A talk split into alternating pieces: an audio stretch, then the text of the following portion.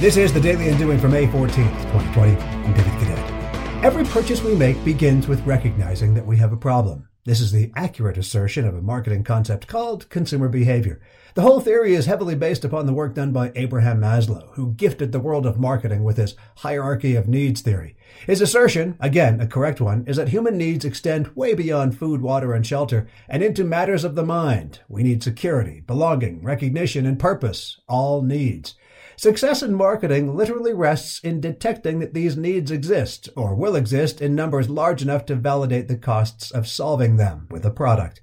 Entrepreneurship often begins with a personal experience at this level. I have a problem, no one's solving it. If others have this same problem, you might be onto something. We all have these ideas every day. Some are fleeting and frankly quite silly, but others stick.